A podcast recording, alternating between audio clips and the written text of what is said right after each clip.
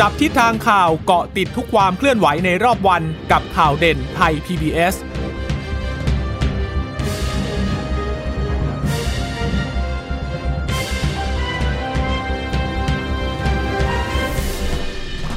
สวัสดีค่ะ สวัสดีค่ะ สวัสดีคุณผู้ฟังทุกท่านนะคะ ขอต้อนรับเข้าสู่ข่าวเด่นไทย PBS นะคะเอ่อวันนี้ดิฉันนะคะอยู่กับคุณพิมพิมลปัญญาณะนะคะ เนื่องจากว่าคุณ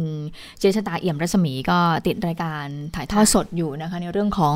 การเลือกตั้งสหรัฐนะคะ เห็นบอกว่าเมื่อสักครู่นี้ในการถแถลงของทำเนียบรัฐบาลเขาบอกว่าทำเนี่ยเขา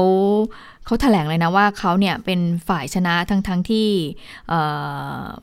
ผลการเลือกตั้งเนี่ยยังออกมาไม่ครบทุกเขต ครบทุกรัฐเลยนะคะ แต่ก็ก็มีการชิงกันก่อนละครับค่ะเรียกง่ายๆว่าชิงไหวชิงพริบในการประกาศว่าตนนั้นเป็นผู้ชนะการเลือกตั้งประธานาธิบดีนะคะ มีทวีตด้วยใช่ไหมคะทวีตข้อความประกาศชัยชนะไปก่อน แล้วก็ฝั่งไบเดนก็ไม่ยอมอืมฝั่งไบเดนก็มีการถแถลงออกมาเหมือนกันว่าอาตัวเองชัยชนะนะคะ แต่จริงๆแล้วคะแนนมันสูสีมากนะคะ คือ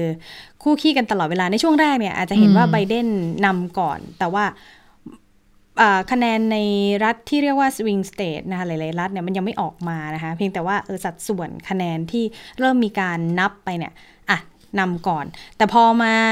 สักผ่านไปหลาย ๆ ชั่วโมงเข้าเนี่ยค่ะค่อนข้างจะคู่ขี้สูสีจนแทบจะ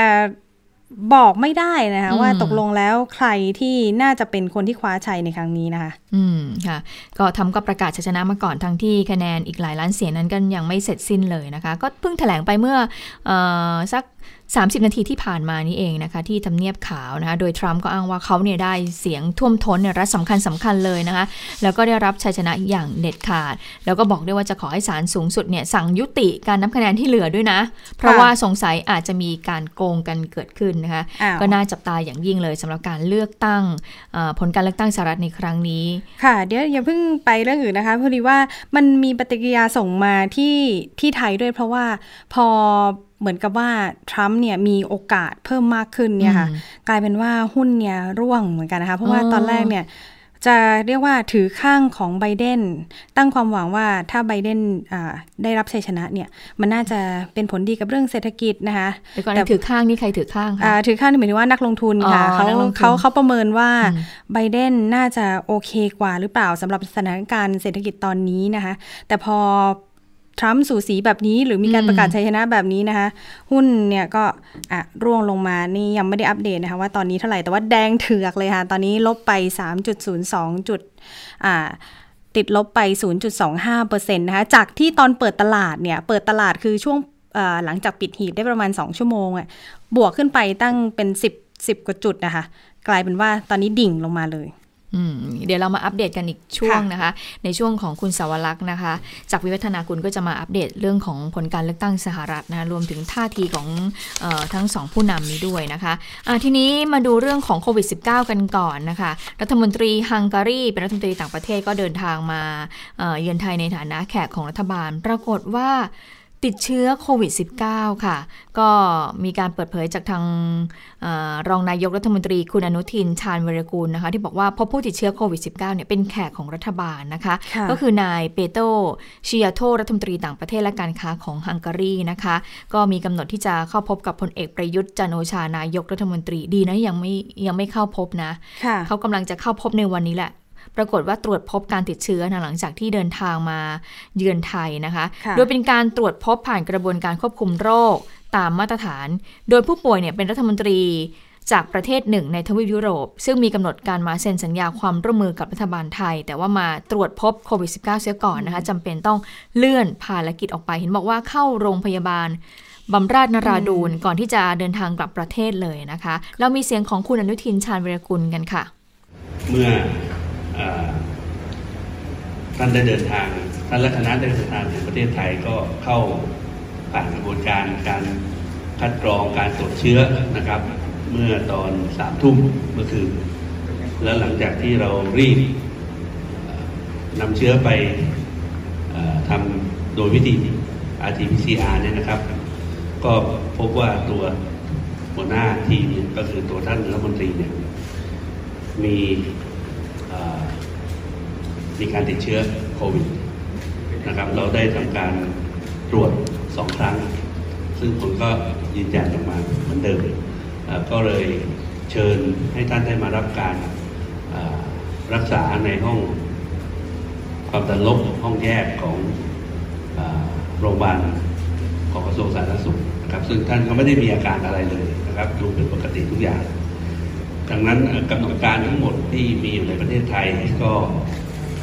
ต้องยกเลิกไปนะครับส่วนกำหนดการไปที่ไหนเนี่ยผมไม่ทราบจจะต้องไปถามทางกระทรวงต่างประเทศผมได้มาเยี่ยมท่านในฐานะที่เป็นตัวแทนของรัฐบาล ท่านนายกรัฐมนตรีก็ได้สั่งการให้มาดูแลให้เรียบร้อยนะครับ แล้วก็ได้รับการร้องขอว่าท่าน มีเครื่องบินที่ทางรัฐบาลของประเทศท่านเนี่ยจัดให้มารับนะครับกลับประเทศภายในวันนี้ค่ะก็บอกว่ามีเครื่องบินสองลำนะคะลำหนึ่งก็จะมารับรัฐมนตรีกับประเทศอีกลำก็จะมารับทีมงาน แล้วก็คณะทั้งหมดกลับประเทศเห็นบอกว่าคณะที่เดินทางมาด้วยเนี่ยผลการตรวจเนี่ยไม่พบการติดเชื้อโควิด -19 นะคะคะแล้วผู้ติดเชื้อก็ได้รับการรักษาด้วยยาฟาวิพิราเวียร์ด้วยนะคะ จริงๆแล้วมาเนี่ยไม่ได้มา น้อยๆนะคะมา 13 คนนะคะถ้าตามไทม์ไลน์เนี่ยมาถึงไทยเมื่อ 3 พฤศจิกายน ทีนี้ก็ตรวจ RT-PCR ที่โรงแรมอนันตราสยามเป็นสถานที่กักกันแบบทางเลือกที่รัฐกำหนดหรือว่า ASQ นะคะ เมื่อเวลา 3 นาฬิกาของเช้าวันนี้นะคะ กระทรวงสาธารณสุขเขาแจ้งผลการตรวจ ก็พบว่าผลเป็นบวก แต่ว่าคณะที่เหลืออีก 12 คนเนี่ย ผลเป็นลบนะคะ ก็เลยมีการเก็บตัวอย่างซ้ำอย่างที่รัฐมนตรีบอกว่าตรวจซ้ำสองครั้ง ผลมันยืนยันเป็นบวกนะคะ เพราะฉะนั้นก็เลยไปรับการตรวจใหม่ที่โรงพยาบาลบำราศนาราดูนนะคะ ก็คือยืนผลตรวจยืนยัน เพราะฉะนั้นก็เลยตอนนี้ก็ต้องเตรียมตัวเดินทางกลับไปนะคะพร้อมกับคณะด้วยนะคะทั้งหมดเลย ค่ะฮังการีก็จะนำเครื่องบินมารับรัฐมนตรีกับ ลักษณะนะคะะทีนี้พลเอกประยุทธ์ว่ายังไงบ้างนะคะเกือบจะได้พบกันแล้วนะคะพลเอกประยุทธ์บอกว่าก็อย่าตื่นตระหนกนะก็ต้องให้เกียรติซึ่งกันและกัน ก็ให้เขาดูแลรักษาจนปลอดภัย แล้วก็เดินทางกลับประเทศ ก็ย้ำนะคะว่า อย่าได้ตื่นตระหนกกับ การที่รัฐมนตรีฮังการีนั้นติดเชื้อโควิด -19 โดยไทยนี่ก็จะดูแลอย่างดีเลยนะคะ ก่อนที่จะส่งรัฐมนตรีต่างประเทศนั้นกลับประเทศไป ตอนนี้สถานการณ์โควิด -19 ในยุโรปนี่ค่อนข้างน่าเป็นห่วง หลายประเทศเนี่ยก็กลับมาใช้มาตรการล็อกดาวน์แล้วนะคะ เนื่องจากว่าตอนนี้สถานการณ์ เนื่องจากตอนนี้บ้านเขาเขาหนาวด้วยนะคะ ก็เลยทำให้สถานการณ์โควิดเนี่ยกลับมาเกิดการระบาดซ้ำอีกก็น่าเป็นห่วงจริง ๆ เลยนะคะ ค่ะ ไปที่อีกเรื่องหนึ่งเป็นเรื่องของคณะกรรมการสมานฉันใช่ไหมคะค่ะ วันนี้คณะกรรมการสมานฉันนะคะก็ก็มีความคืบหน้าก็มีความเห็นมาแหละ เพราะว่าคาดว่าน่าจะมีความคืบหน้าอย่างชัดเจนน่าจะภายในสัปดาห์หน้า ซึ่งประธานชวนคุณชวนเหล็กภายประธานรัฐสภาเนี่ยตอนนี้ก็ได้มีการพูดคุยแล้วก็มีการเขาเรียกว่าเทียบเชิญ อดีตรัฐมนตรีหลายท่านหลายคนนะคะที่เข้ามาร่วมเป็นคณะกรรมการสมานฉันท์รองดูอดีตนายกรัฐมนตรี ตอนนี้รู้สึกจะมีพลเอกชวลิตคุณสมชายวงสวัสดิ์แล้วก็มีคุณอภิสิทธิ์เวชชาชีวะนะคะที่ดูเหมือนจะตอบรับแหละ แต่ว่าท่าทีของทางฝ่ายค้านว่ายังไงบ้างคะ ท่าทีของฝ่ายค้านคุณสุทินคลังแสงประธานวิปฝ่ายค้านก็มีการพูดถึงเรื่องของการจัดตั้งคณะกรรมการสมานฉันท์ก็บอกว่าก็ต้องรอดูท่าทีจากทุกฝ่ายก่อนนะว่าจะยอมรับกับคณะกรรมการชุดนี้หรือไม่ ส่วนข้อเสนอให้สภาผู้แทนราษฎรเนี่ยเป็นผู้จัดตั้งคณะกรรมการนั้น หากสภาผู้แทนราษฎรเนี่ยจะเป็นเจ้าภาพ ก็ต้องพยายามทำงานกับเครือข่ายภาคประชาสังคมให้มากที่สุด ให้ภาคประชาสังคมเนี่ยมีส่วนร่วมด้วยตั้งแต่ต้น หากสภาผู้แทนราษฎรเนี่ยจะดำเนินการเองทั้งหมดเนี่ยจะไม่ได้รับการยอมรับ ส่วนจะมีการส่วนจะมีประเด็นการพูดคุยถึงหนึ่งใน 3 ข้อเรียกร้องของกลุ่มผู้ชุมนุมหรือเปล่าเนี่ยที่เป็นเรื่องละเอียดอ่อนเนี่ยประธานวิฝ่ายค้านก็บอกว่า ก็ยังไม่ได้มีการหารือเกี่ยวกับเนื้อหาในเรื่องนี้เลยนะ โดยตอนแรกคุณสุทินก็บอกว่า พอรู้ว่าเออทางสภาเนี่ยเป็นเป็นเป็นเมนโตโผในการที่จะจัด ในการที่จะจัดตั้งคณะกรรมการสมานฉันนี้นะคะ ก็ทางฝ่ายค้านก็เอามาคิดแล้วละโอเค อย่างนั้นมันก็น่าที่จะเข้าไปมีส่วนร่วม แต่ก็ขอดูก่อนนะคะว่า ในเบื้องต้นเนี่ยในเวทีเสวนาเนี่ยจะมีมีการพูดคุยอย่างไร แล้วทางผู้เห็นต่างนั้นเขาเห็นด้วยหรือไม่ก่อนที่จะฝักพังพักฝ่ายค้านก็จะเข้าไปมีส่วนร่วม ไปฟังเสียงของคุณสุทินกันค่ะ เรื่องปองดองที่หลังจากคุยเมื่อวานนี้ ทุกฝ่ายก็กลับไปที่หารือฝ่ายต่างๆ ที่เพื่อไทยเองก็ยืนยันเหมือนที่ผมได้บอกไปแล้ว ว่าถ้าผู้ทุกฝ่ายยอมรับกรรมการชุดนี้ เราก็ร่วมอยู่แล้ว ที่ผ่านมาที่บอกว่าไม่ร่วมไม่ร่วมหรือเสียงแข็งอะตอนนั้นเราเข้าใจว่ารัฐบาลจะเป็นเจ้าภาพเองถ้าพอสภาเป็นเจ้าภาพ เราก็คิดว่ามันน่าจะดูดีขึ้น ก็เปิดกว้างขึ้น ความเป็นไปได้ก็ประโยชน์น่าจะมีมากขึ้นก็พร้อมรับฟังพร้อมติดตามดู อย่างเมื่อกี้ฮะเมื่อสักครู่กุศิระ บอกว่า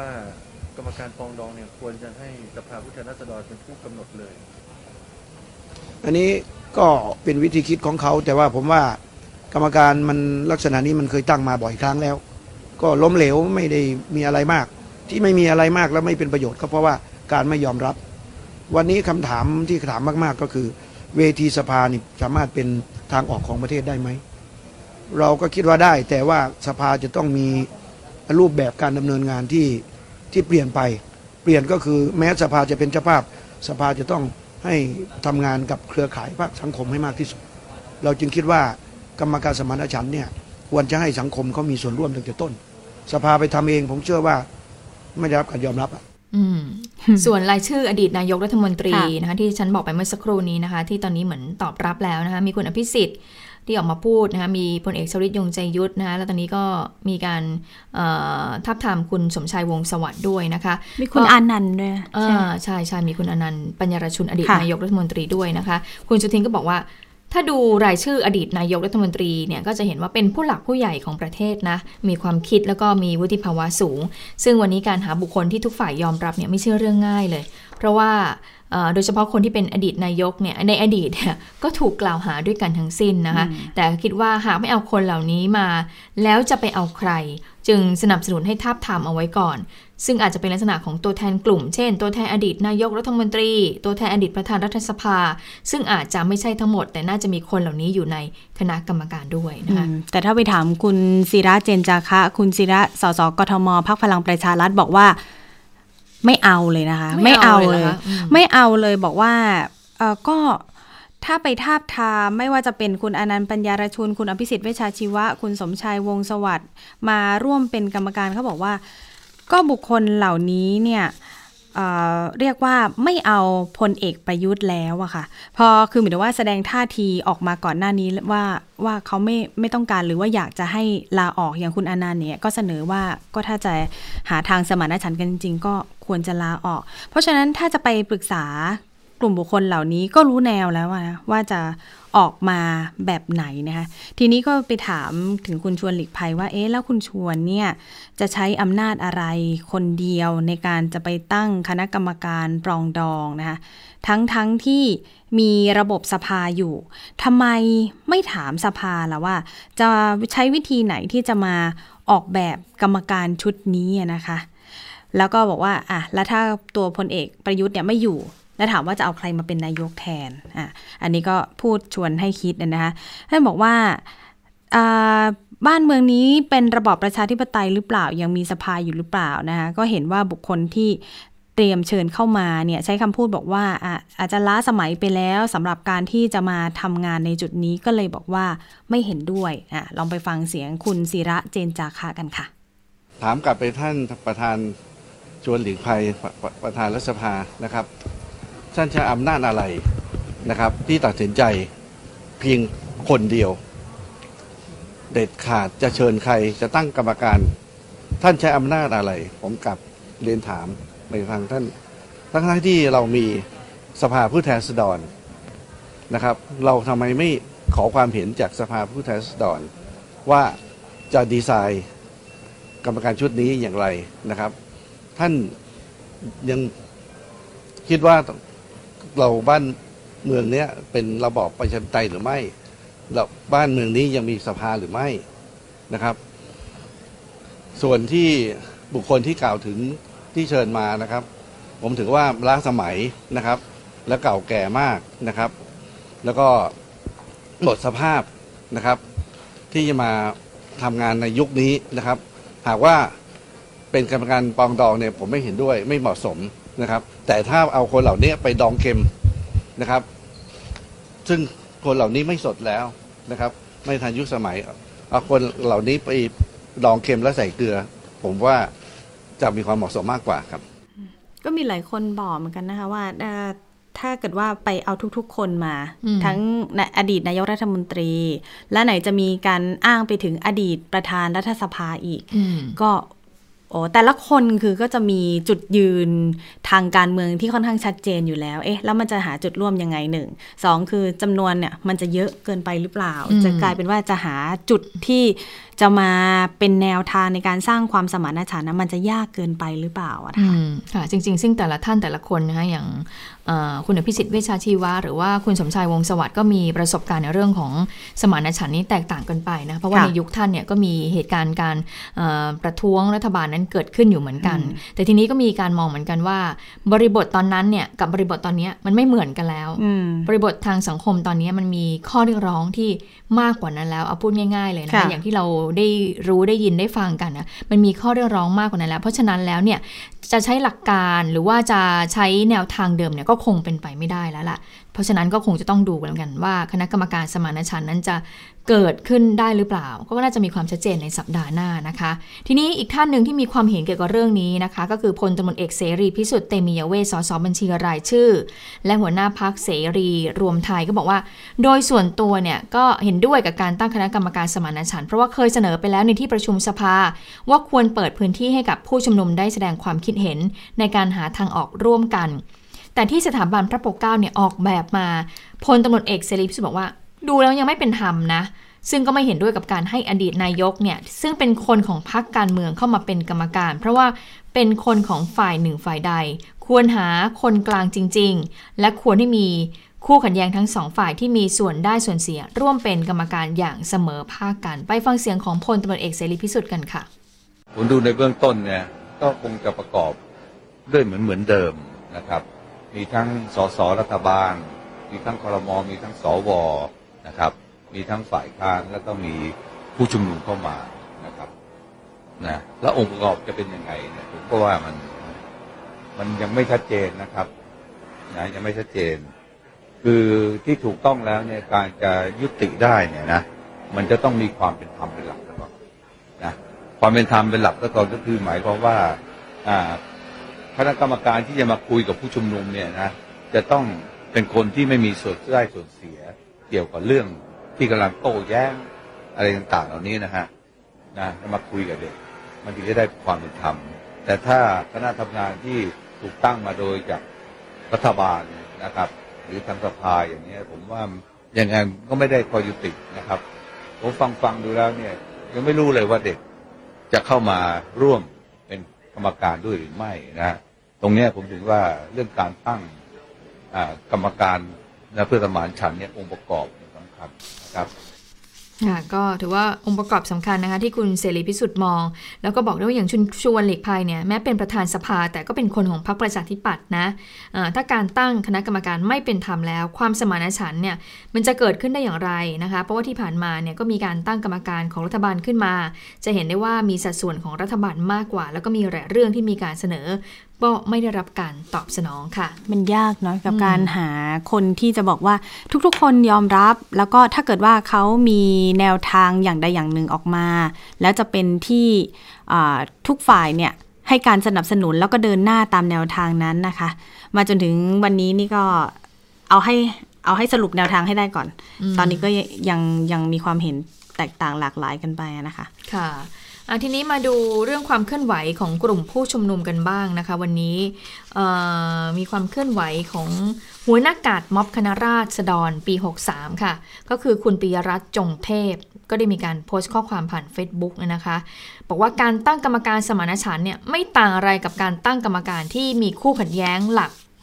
เคาะชื่อแล้วก็เลือกมาเพื่อไกล่เกลี่ยปัญหาให้กับตัวเอง ไม่ได้มีอำนาจในการตัดสินทิศทางการแก้ไขปัญหาได้จริง ตามที่หลายฝ่ายพยายามนำเสนอเลยนะคะ โดยคุณปียรัตน์ก็บอกว่า ผมยืนยันนะทางออกในเวลานี้ก็คือการที่คุณประยุทธ์เนี่ยจะต้องลาออก แล้วทุกอย่างเนี่ยมันจะเดินทาง มันจะเดินตามทางช่องทางของมันเองนะคะ เพื่อแก้ไขปัญหา แล้วก็บอกด้วยว่า เปิดทางให้มีนายกตามรัฐธรรมนูญแล้วก็การทำสัญญาประชาคมรัฐบาลเนี่ยจะดำรงอยู่เพื่ออำนวยการให้มีการแก้ไขรัฐธรรมนูญ ให้มีสสรมาจากการเลือกตั้ง หลังจากนั้นเมื่อได้รัฐธรรมนูญแล้วก็คือให้มีการทำประชามติ รับรองรัฐธรรมนูญฉบับใหม่ ทีนี้จะถามสารรัฐธรรมนูญตามหลักก็ว่าไป ก็คิดว่าถึงเวลานั้นเนี่ยศาลคงมีความเข้าใจมากขึ้นสองก็คือคุณปิยรัตน์บอกว่า รัฐบาลยุบสภาเปิดทางให้มีการเลือกตั้งใหม่ ภายใต้รัฐธรรมนูญที่ผ่านการทำประชามติ ส่วนข้อเรียกร้องที่ 3 นะคะ เรื่องของปฏิรูปสถาบัน จะสำเร็จได้อย่างไรคำตอบก็คือ ก็ไปว่ากันตอนร่างรัฐธรรมนูญที่ผ่านสสรที่มาจากการเลือกตั้ง เช่น เราต้องมีสสรที่เสนอตัวว่าจะเป็นหนึ่งเดียวที่จะนำประเด็นปฏิรูปสถาบันเนี่ยเข้าบรรจุในสภาร่าง หากได้รับการเลือกตั้งก็ให้เป็นนโยบายหาเสียงของสสรไป แต่เมื่อประชาชนเห็นด้วยว่าควรปฏิรูปสถาบัน เราก็จะต้องมีสสรที่นำเสนอแนวทางนี้เข้าสภา โดยคุณปียรัตน์ก็บอกว่าหนทางนี้แหละที่ดูแล้วจะ ประนีประนอมตามที่กล่าวกันไว้นะคะอืมแล้วทีนี้เขาก็จะมีการประกาศเรื่องของแถลงการใหญ่สนามหลวง4โมงเย็นวันนี้ด้วยนะคะ กลุ่มราษฎรนะคะ ใน Facebook ของแนวร่วมธรรมศาสตร์และการชุมนุมนะคะ โพสต์ข้อความบอกว่า 4 พฤศจิกายน 16 นาฬิกาจะตั้งโต๊ะแถลงการใหญ่จากกลุ่มราษฎรที่บริเวณสนามหลวง โปรดติดตาม อืม ก็เห็นเข้ามาในในเทเล gram นะคะบอกว่าก็ยังยืนยันตามข้อเรียกร้อง 3 ข้อเดิมนะคะ ของแนวร่วมธรรมศาสตร์และการชุมนุมก็คือเออ ในเรื่องของคุณประยุทธ์พลเอกประยุทธ์ลาออกยุบสภาร่างรัฐธรรมนูญฉบับใหม่ แล้วก็ปฏิรูปสถาบันให้อยู่ภายใต้รัฐธรรมนูญนะคะอะก็ต้องดูว่า วันนี้ที่ทางกลุ่มคณะราษฎรเนี่ยจะแถลงนั้นบอกเป็นแถลงการใหญ่เนี่ยจะเป็นยังไงนะคะค่ะแต่ว่าเมื่อช่วงเช้าที่ผ่านมาค่ะ คุณผู้ฟังคุณพิมพิมลคะมีความเคลื่อนไหวของเออกลุ่มอาชีวศึกษานะคะ ที่มหาวิทยาลัยรามคำแหง ซึ่งก็เป็นกลุ่มที่ปกป้องสถาบันพระมหากษัตริย์ นำโดยนายพานสุวรรณแก้ว นายธินกรปลอดภัย และนายทศพล มนุญยรัตน์นายสมเด็จคงวิจิตนะคะ ก็มีการชุมนุมกันที่มหาวิทยาลัยรามคำแหง โดยคุณพานสุวรรณก็บอกว่า ก่อนอื่นเนี่ยต้องขอโทษสังคมก่อนนะ ที่เกิดเหตุความรุนแรงที่เกิดเหตุความรุนแรงขณะที่ใส่เสื้อเหลือง เมื่อวันที่ 21 ตุลาคม ยอมรับว่าทำผิดพลาด ตกเป็นเหยื่อของความยั่วยุของอีกฝ่าย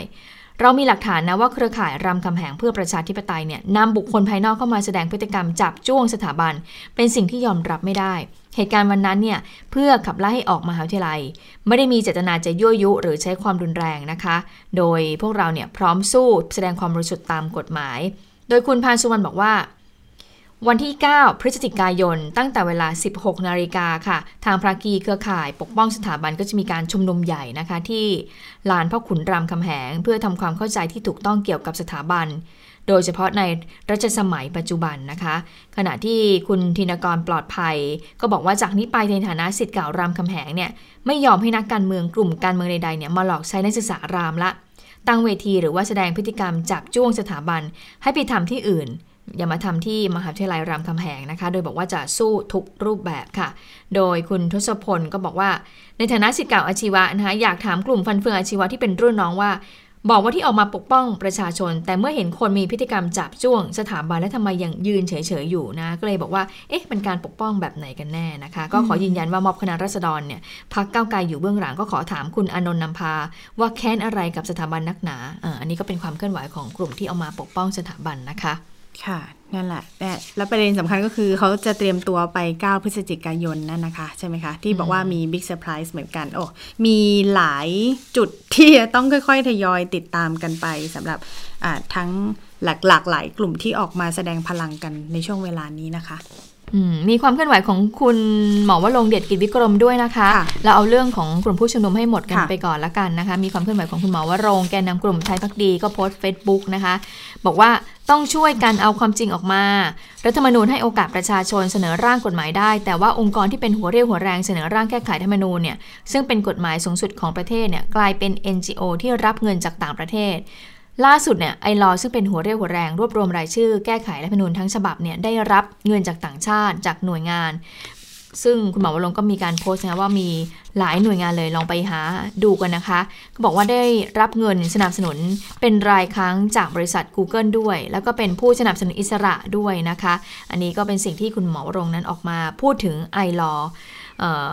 ร่างรัฐธรรมนูญฉบับประชาชนก็เห็นว่าจะถูกบรรจุเหมือนกันนะคะสำหรับ ร่างรัฐธรรมนูญฉบับประชาชนในวันที่ 17 พฤศจิกายนนี้นะคะค่ะ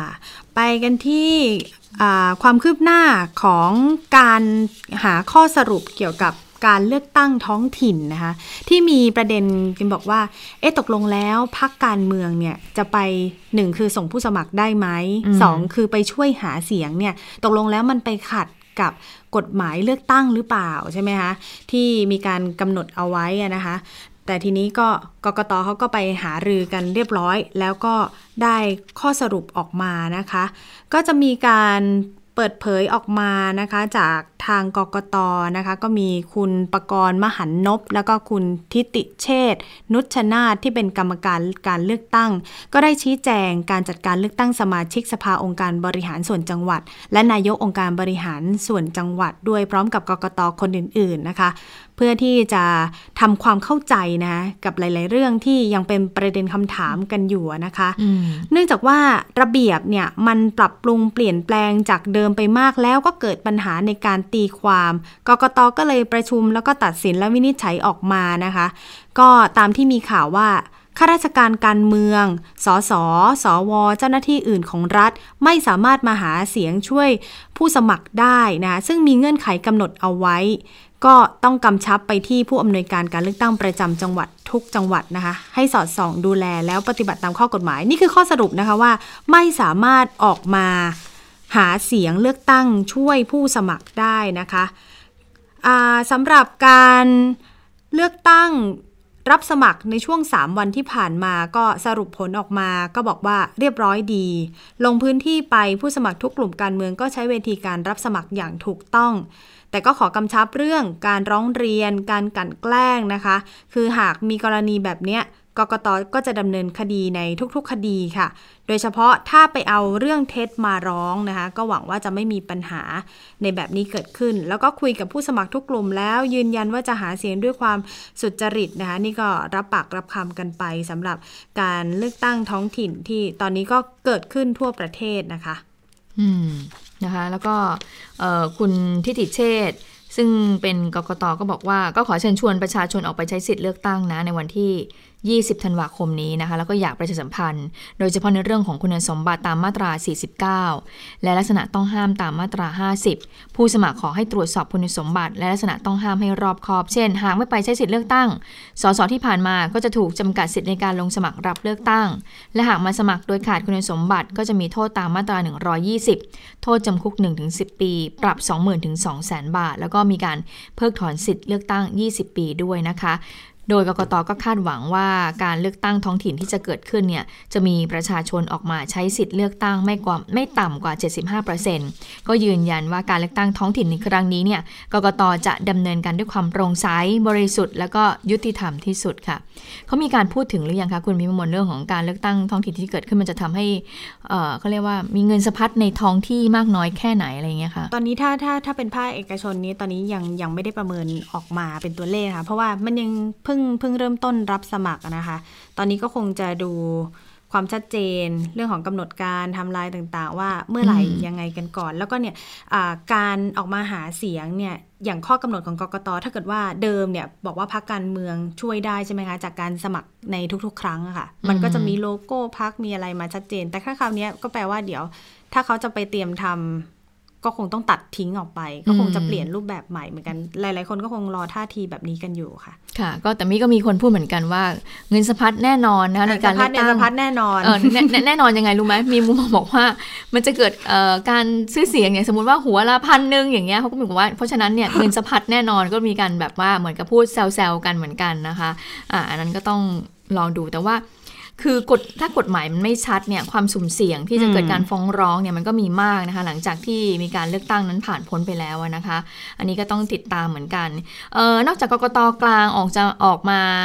ย้ำในเรื่องของห้ามสสสวข้าราชการการเมืองช่วยหาเสียงแล้วนะคะ ก็ยังมีผู้อำนวยการการเลือกตั้งประจำจังหวัดกาญจนบุรีด้วยนะคะ คุณขวัญเพชรถนอมนาม ก็มาพูดถึงข้อห้ามในการหาเสียงเลือกตั้งของผู้สมัครนายกอบจแล้วก็สมาชิกอบจ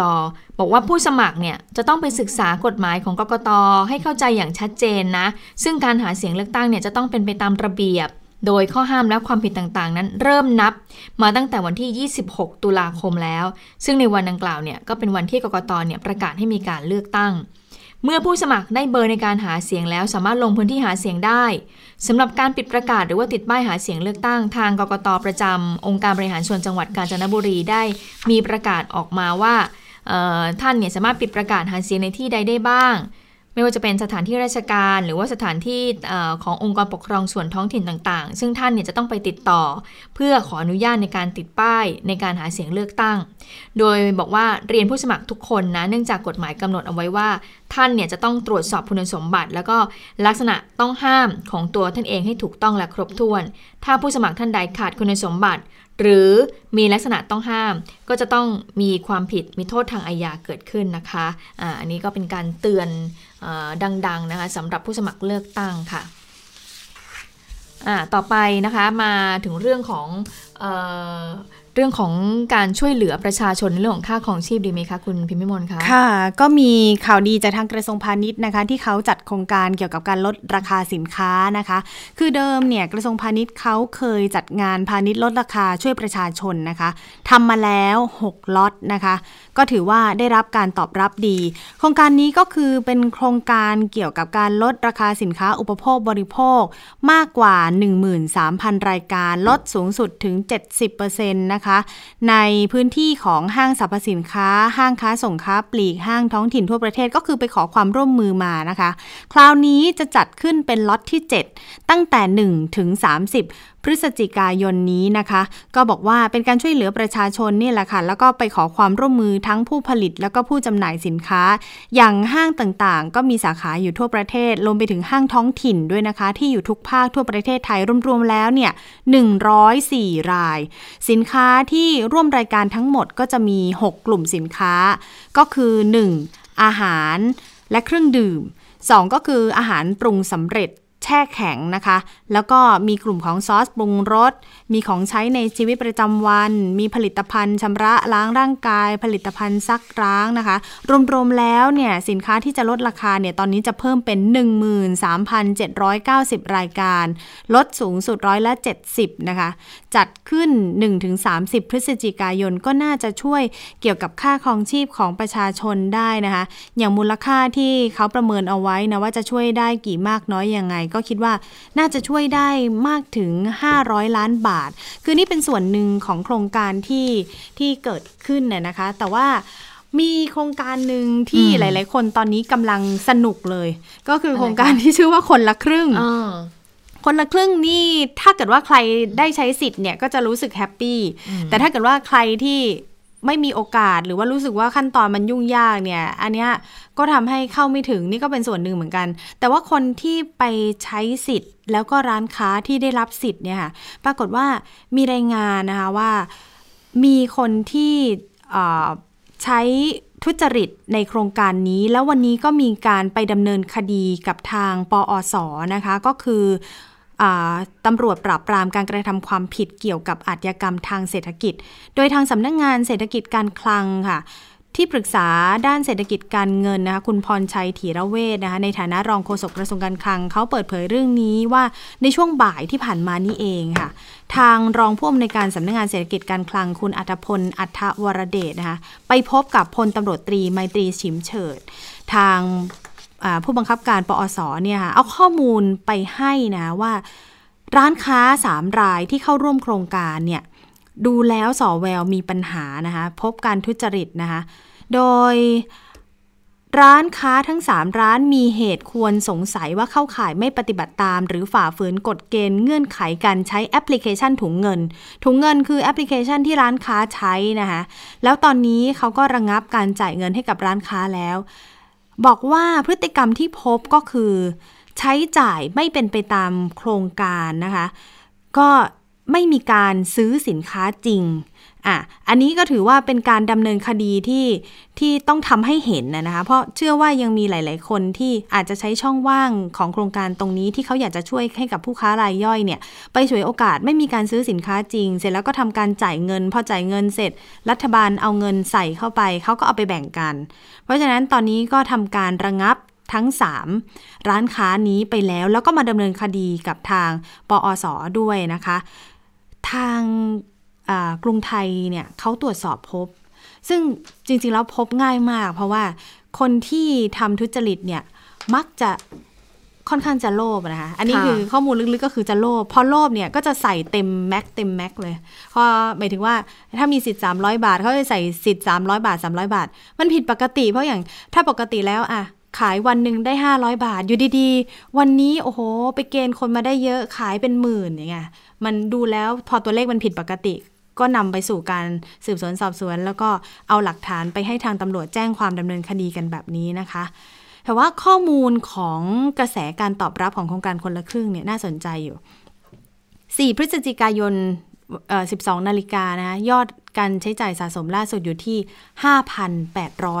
5,815 ล้านบาท คือกระทรวงการคลังตั้งเป้าหมายไว้ 60,000 ล้านบาทนะคะ ดูแล้วมีแนวโน้มว่าเป็นไปในทิศทางที่ดี คือมีคนใช้สิทธิ์เข้าโครงการเนี่ยค่อนข้างเยอะ แล้วโครงการนี้ไปสิ้นสุดสิ้นปีใช่ไหมคะ มีโอกาสที่จะถึง 60,000 ล้าน แล้วโครงการก็ อาจจะนะ อาจจะมีการขยายโครงการเพิ่มอีก ถ้าเกิดว่ามีคนสนใจมาก ๆ ด้วยค่ะ ค่ะ ถ้าโดยดูโดยรวมแล้วก็ถือว่าเป็นโครงการที่พอช่วยกระตุ้นเศรษฐกิจอยู่บ้างใช่ไหมคะคุณพิมพิมลคะมันมันข้อดีของมันคือการที่เอาเงินให้กับผู้ค้ารายย่อยตัวจริงโดยตรงอืมค่ะ โครงการนี้ข้อดีก็คือว่าตัดสิทธิ์เอ่อพวก นิติบุคคล หรือว่าห้างร้าน ร้านสะดวกซื้อที่มียี่ห้อดัง ๆ ทั้งหลายออกไปอืมหมดเลยค่ะแต่เหลือแต่ผู้ค้าที่อยู่ในชุมชนจริง ๆ แล้วก็มีการรับรองโดยธนาคาร มีการรับรองโดยผู้ใหญ่บ้านกำนันเนี่ยค่ะว่าเป็นร้านค้าตัวจริงค่ะอืมแบบนี้เงินไปถึงมือเลยอืมเพราะฉะนั้นมันก็มันก็ย่อมทำให้อะเงินมันกระจายไปทั่วหน้า แล้วคนคนซื้ออะก็แฮปปี้เพราะเวลาไปจ่ายปุ๊บเนี่ย แทนที่จะจ่าย 200 บาทเอ้า จ่ายแค่ร้อยเดียวอืมก็รู้สึกเออแฮปปี้อ่าจะแล้วก็อยากซื้อมากขึ้นด้วยนะคะอืมเพราะว่าสัดส่วนที่รัฐอุดหนุนเข้าไปเนี่ยจริงๆแล้วเป็นสัดส่วนที่น้อยกว่าคนจ่าย หมายความว่า คนน่ะคือจซื้อริงๆเกิอะนรัฐที่รัก็ฐคือช่วยไม่ได้หวังแค่ที่จะมา 3,000 บาทใช่รัฐหวังว่าคนเนี่ยจะจะจะซื้อจ่ายของมากกว่ามากนั้นกว่านั้นใช่ไหมใช่อืมอย่างตลาด 64 ที่อยู่ใกล้ๆสถานีไทย PBS เนี่ยก็เข้าร่วมโครงการเยอะเลยนะ ร้านค้าหลายร้านนะค่ะ คุณพิมลได้ไปเดินเดินๆเฉียดๆแล้วก็ซื้อบ้างหรือเปล่า ใช้ใช้สิทธิ์เลยค่ะ ใช้สิทธิ์แล้วก็สนุกมากอืมแล้วก็มาแนะนำพี่ๆน้องๆแถวไทย PBS เขาก็รู้สึกแฮปปี้ตามเพราะว่า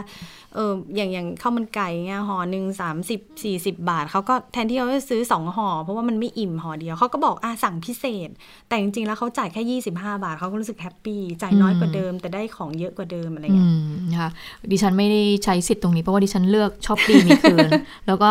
เรียบร้อยไปแล้วด้วยค่ะนะคะอ่าทีนี้ก็ต้องติดตามกันกับมาตรการนี้ว่าจะมีการขยายอย่างที่คุณพิมลบอกเอาไว้หรือเปล่านะคะ มาดูเรื่องของการเลือกตั้งสหรัฐกันก่อนที่จะไปติดตามบรรยากาศเอ่อจากคุณสวรักษ์นะคะ ก็บอกเอกชนเนี่ยต้องจับตาการเลือกตั้งสหรัฐเลยใช่ไหมคะ คุณพิมพิมลครับเพราะบอกว่าไม่ว่าใครจะขึ้นมาเนี่ยมันก็จะส่งผลต่อนโยบายการค้าการลงทุนของประเทศอยู่เหมือนกันนะคะ อย่างคุณกรินสารสินประธานกรรมการหอการค้าไทย และสำนักและสภาหอการค้าไทย ในฐานะประธานกกร สามสถาบันนะนะคะก็บอกว่าผลการเลือกตั้งสหรัฐเนี่ยเอกชนต้องจับตาอย่างใกล้ชิดเลย เนื่องจากจะส่งผลต่อนโยบายการค้าแล้วก็การลงทุนนะคะโดยบอกว่าถ้าหากโจไบเดนเนี่ยจากเดโมแครตเนี่ยชนะการเลือกตั้ง และพรรคเดโมแครตเนี่ยสามารถ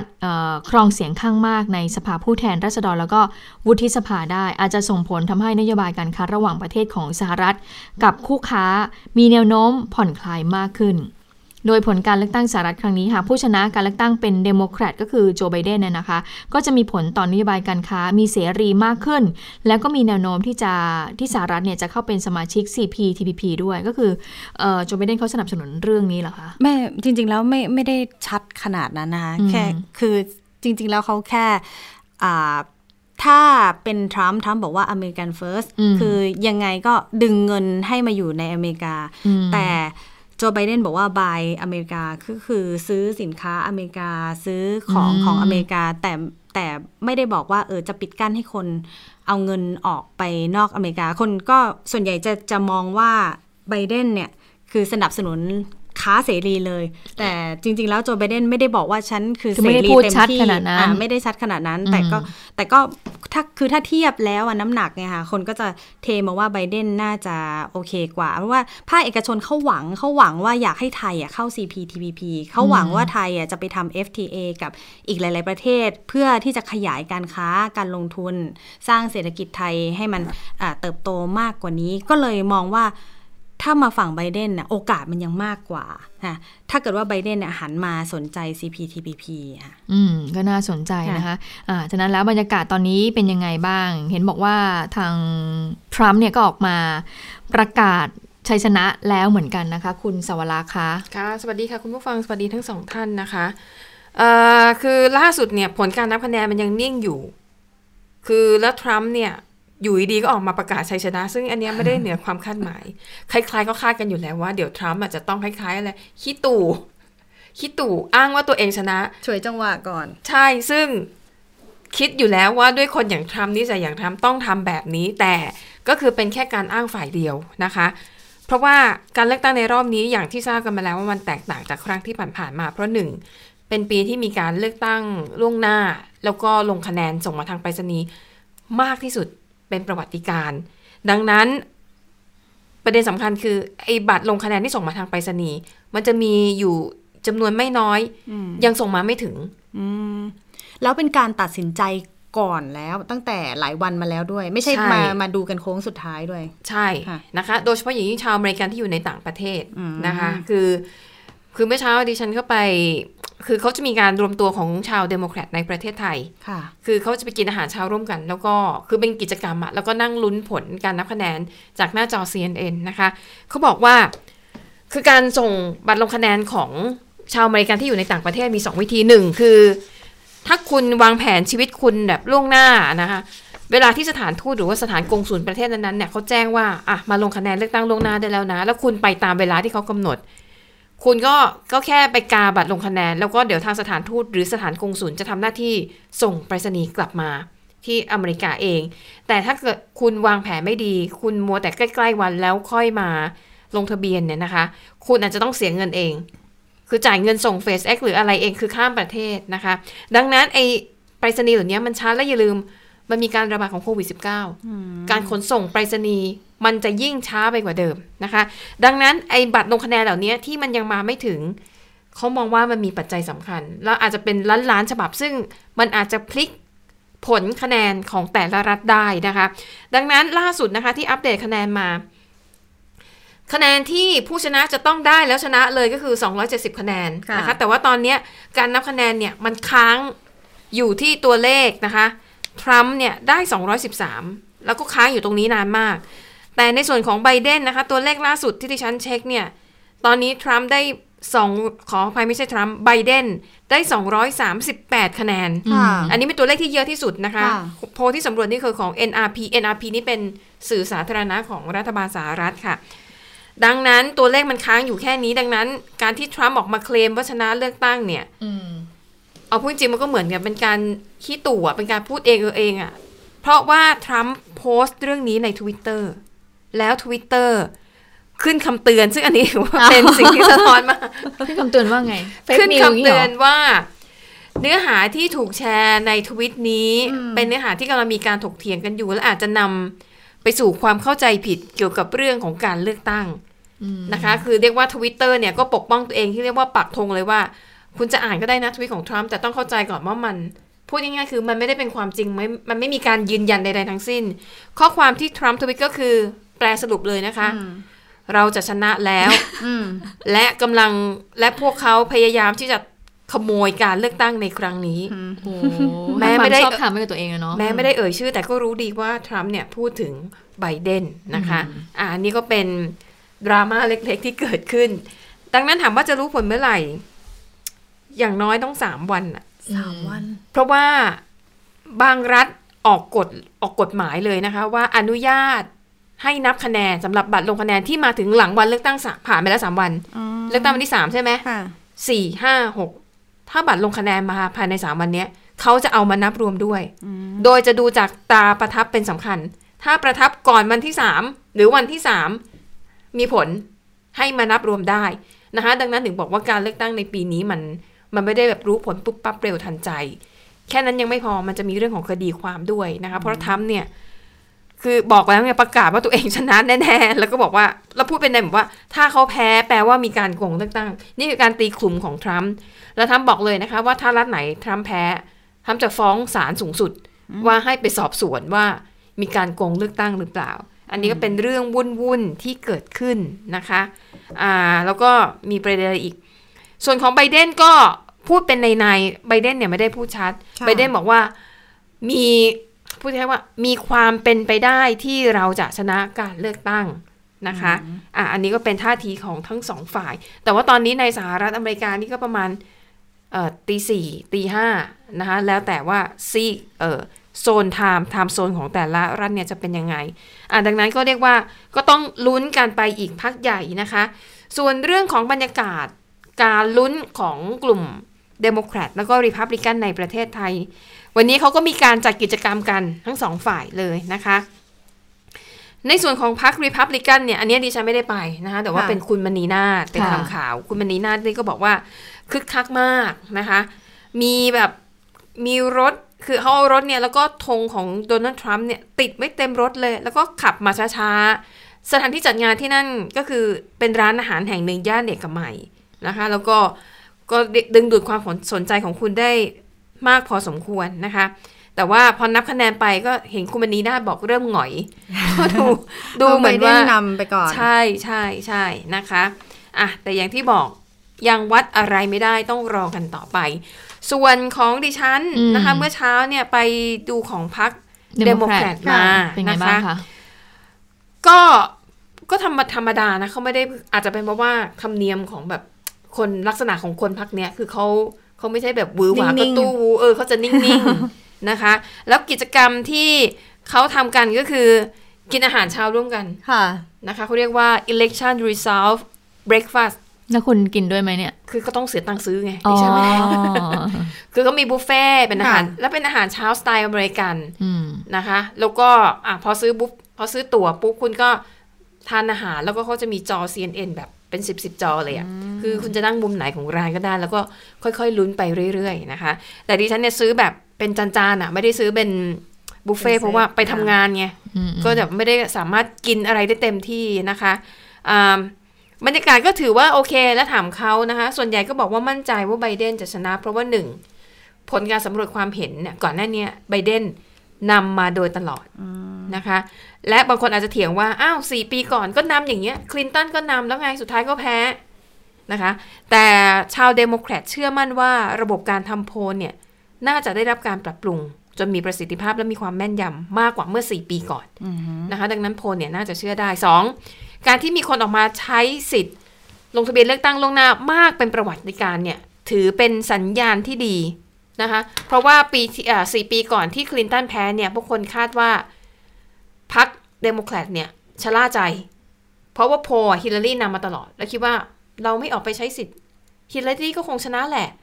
ก็เลยไม่ได้ออกไปใช้สิทธิ์แต่รอบนี้อะดูเหมือนคนมีความตื่นตัวมากขึ้นนะคะ แล้วก็เขาบอกว่าชาวอเมริกันจำนวนมากต้องการความเปลี่ยนแปลงจริงๆแล้วเพราะรู้สึกว่าทนไม่ได้ที่ต้องมาเห็นชาวอเมริกันเสียชีวิตจากโควิด -19 วันหนึ่งหลายพันคน อันนี้เป็นสิ่งที่เขารู้สึกว่าเออเขารับไม่ได้นะคะ อันนี้ก็เป็น บรรยากาศแต่จริงๆเรื่องเลือกตั้งสหรัฐเนี่ย คือมันเล่าได้เยอะมาก เพราะว่าเป็นประเทศที่มีรูปแบบการเลือกตั้งแปลกมาก ไม่เหมือนประเทศไหนอืมนะคะเอาแค่วิธีการลงคะแนน ถ้าเป็นประเทศเราทั่วๆไปอะอย่างประเทศไทย เลือกตั้งล่วงหน้าอะเลือกตั้งล่วงหน้านั่นก็อีกแบบหนึ่งอืมแต่ถ้าวันเลือกตั้งจริงอะอืมส่วนมากเราก็ลงคะแนนกันละแปดโมงเก้าโมงแล้วแต่อืมเสร็จแปบ่ายดสามโมโมงงจบบ่ายสามปิดหีบอะไรเงี้ยอะไรประมาณอืมสี่แต่โมงอเมริกาเนี่ย มีห้าสิบรัฐอ่าเวลาวิธีเลือกตั้งก็ห้าสิบแบบโอ้โหแล้วแต่นะคะกฎหมายของใครของมันนี้ป่ะคะใช่เป็นอิสระมากอย่างเอ่อมีรัฐที่อยู่ติดชายแดนกับแคนาดา รัฐนั้นเนี่ยเขาให้ลงคะแนนตั้งแต่เวลาเที่ยงคืนอืมของวันที่สามอืมนะคะแล้วหมู่บ้านแรกที่ลงทะเบียนอะที่ไปลงคะแนน มีคนอยู่ห้าคนอืมนะคะอันนั้นก็คือเป็นข่าว ที่ได้รับความสนใจมากพอสมควร ซึ่งทำได้เพราะแล้วแต่กฎหมายของรัฐคุณเลย คุณจะออกยังไงก็ได้นะคะ หรือบางคนจะไปลงคะแนนได้ถึงเที่ยงคืนของวันที่ 3 ก็ทำได้เช่นกัน ไม่มีกติกาห้ามนะคะเขาให้กำหนดเท่านั้นเอง อย่างอย่างวิธีการลงคะแนนนี่เหมือนบ้านเราไหมคะ คือโอ้โหปากกากากบาทนะ ทับหมายเลขอะไรเงี้ยคล้าย ๆ กันแต่ดิฉันน่ะเคยเห็นบัตรลงคะแนนของจริงของเขาอย่างบ้านเราเนี่ยเลือกตั้งใบหนึ่งเต็มที่ก็ขีดละสามสาม ขีดสามเลือกสามคน อะอันนั้นแล้วหรืแต่อเลือกตคอนนเลือกตอนพรรคสมัยนู้นอะอ่าเต็มที่ก็คือสามอันใช่ไหมค่ะ แต่อเมริกาเนี่ยบางรัฐเนี่ย บัตรลงคะแนนใบเดียวคุณต้องเลือก17คน แล้วแต่จำนวนคณะผู้เลือกตั้งหรือว่า หรือว่าไม่เนี่ยคือกี่ยวเขากับเลือกตั้งตั้งแต่ระดับท้องถิ่นไปจนถึงประธานาธิบดีอ๋อถ้าพูดถึงประเทศไทยก็เลยในมีคอราวบเดีตยวอบจสอ่าสสวสจสสอะไรเงี้ยของเราจะแยกไงเทศบาลเออของเราใช่จะแยกแต่เขาไม่แยกเออดังนั้นเนี่ย ดิฉันก็เลยถามเขาว่าโหคุณต้องลงทะเบียนอืมคุณต้องลงคะแนนเลือกตั้งสิบเจ็ดคนน่ะในเอกสารใบเดียวอะ่ะ คุณรู้จักทุกคนปะอ๋อไม่ไม่รู้จัก คือบางคนเขาก็ไม่รู้เลยว่าผู้สมัครคนนี้เป็นใคร อืมแล้วอย่างผู้สมัครประธานาธิบดีไม่ได้มีแค่สองคนนะคะค่ะไม่ได้มีแค่มีเยทรัอะมป์กับไบเดนนะ จริงๆมีหลายคน มีหลายคนอืมแต่ว่าเนื่องจากว่ามันไม่ได้มีผลต่อการเลือกตั้งอืมสื่อก็เลยไม่ได้เอามาพูดถึง อืมนะคะ นี่ก็คือแบบลือเรื่องเป็นเกร็ด การเมืองการเลือกตั้งค่ะนะคะมันมันพอมีแนวโน้มในในรัฐที่อ่าคะแนนสูสีไหมคะสวิงสเตทหรืออะไรเงี้ยแนวโน้มมันสตอนวิงนี้สมันเตมีทอะไรเนี่ยบ้างทรัมป์ชนะไปแล้วสองรัฐอืมนะคะฟลอริดาแล้วก็อีกรัฐหนึ่งเอ๊ะอะไรฉันลืมไปละอืมแต่มันก็แค่สองรัฐไง มันค่ะยังมีอีกสี่ห้ารัฐที่ถือว่าเป็นจุดพลิกผัน แล้วสี่ห้ารัฐเนี่ยเขาบอกเลยนะคะ ว่าบัตรลงคะแนนเลือกตั้งล่วงหน้า มีเป็นล้านล้านๆใบ ซึ่งมันมีผลต่อคะแนนไง เขาก็เลยบอกว่าบอกตรงๆว่าสูสีคาดเดาอะไรไม่ได้นะคะแต่คนส่วนใหญ่ก็มองว่าถ้าไบเดนเข้ามาไบเดนน่าจะทำให้โลกสงบสุขกว่านี้ น่าจะให้ความสัมพันธ์อเมริกากับประเทศอื่น ๆ ดีกว่านี้ โดยเฉพาะถึงไทยด้วย เพราะไบเดนเนี่ยถ้าไปดูประวัติเขานะคะ เขาเป็นสวมา40กว่าปี ค่ะ แล้วเคยทำงานทำเป็นอาชีพเลยนะ ด้านนโยบายต่างประเทศเป็น10 10ปี เคยอยู่ในคณะกรรมาธิการด้านต่างประเทศเนี่ยค่ะแล้วก็ช่วงที่เขาอยู่เนี่ยไบเดนเนี่ยมีความเข้าใจอาเซียน แล้วก็เอเชียเป็นอย่างดีมากนะอืมนะคะยุคที่ทำงานกับโอบามาเนี่ยก็เป็นผู้ที่ให้คำปรึกษาในนโยบายสำคัญกับภูมิภาคนี้มาก ดังนั้นก็เลยมองว่าถ้าไบเดนมาภูมิภาคนี้น่าจะได้รับการเอ่อดูแลค่ะเป็นพันธมิตรที่แนบแน่นมากขึ้นแบบนี้เลยเป็นพันธมิตรที่แน่นแน่นจริงๆ เพราะว่า เอาง่ายๆแล้วกันค่ะ ปกติการประชุมสุดยอดผู้นำอาเซียนกับสหรัฐ มันจะมีเวทีที่อาเซียนกับสหรัฐมาเจอกัน สมัยโอบามาอยู่เนี่ยก็มาเกือบทุกปีนะอืมพอต่อมาให้ต่อให้เจ้าตัวไม่มาใช่ก็ต้องส่งระดับรัฐมนตรีต่างประเทศนะค่ะแล้วรัฐมนตรีต่างประเทศไม่ได้เนี่ย ต้องระอย่างน้อยต้องระดับรัฐมนตรีจะไม่ต่ำกว่านี้ แต่ยุคทรัมป์เป็นไงคะสี่ปีทรัมป์มาหนเดียวอืมหนเดียวก็คือหน ที่เขาปีที่เขาเป็นประธานาธิบดีสมัยครั้งแรกค่ะ ปีแรก ปีนั้นฟิลิปปินส์เจ้าภาพค่ะฟิลิปปินส์ด้วยแล้วก็มาปีนั้นปีเดียว ไม่เคยมาอีกเลย ไม่เคยมาร่วมอาเซียนสหรัฐอีกเลย อืม และปีที่เลวร้ายที่สุดคือปีที่แล้วที่ไทยเป็นเจ้าภาพ ส่งคุณโรเบิร์ตโอไบรอันคนเนี้ยเป็นที่ปรึกษาเฉยๆ แล้วก็ทำให้ผู้นำอาเซียนหลายประเทศรู้สึกว่า คือส่งระดับที่ปรึกษามานี่มันถือว่า ถือว่าดูแคลอาจนจะเรียกว่าลดเกียรตินะใช่ของเวทีนี้ไป ผู้นำบางประเทศตอนนั้นก็เลยบอกว่า โอ้ถ้าอย่างเงี้ย ยกเลิกไปเลยไม่ต้องจัด ผู้นำสหรัฐอาเซียนไม่ต้องจัดถ้าไม่อยากมาอืมอืมอันนี้ถึงเป็นสาเหตุว่าทำไมทรัมป์อยู่ๆถึงเชิญผู้นำอาเซียนไปเยือนอเมริกา ค่ะค่ะนะคะก็คงต้องติดตามกันต่อในข่าวข้ามมิติใหม่ทั่วไทยนะคะใช่วันนี้ทางไทยค่ะพีบีก็วิเคราะห์ถึงผลการเลือกตั้งสหรัฐทั้งวันเลยนะคะ ก็ฝากติดตามกันด้วยนะคะเอ่อวันนี้หมดเวลาแล้วค่ะพบกันใหม่วันพรุ่งนี้นะคะ สวัสดีค่ะ สวัสดีค่ะ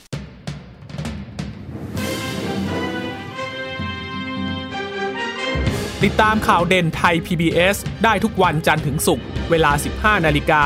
ทางไทย PBS Radio และติดตามฟังข่าวได้อีกครั้งทางไทย PBS Podcast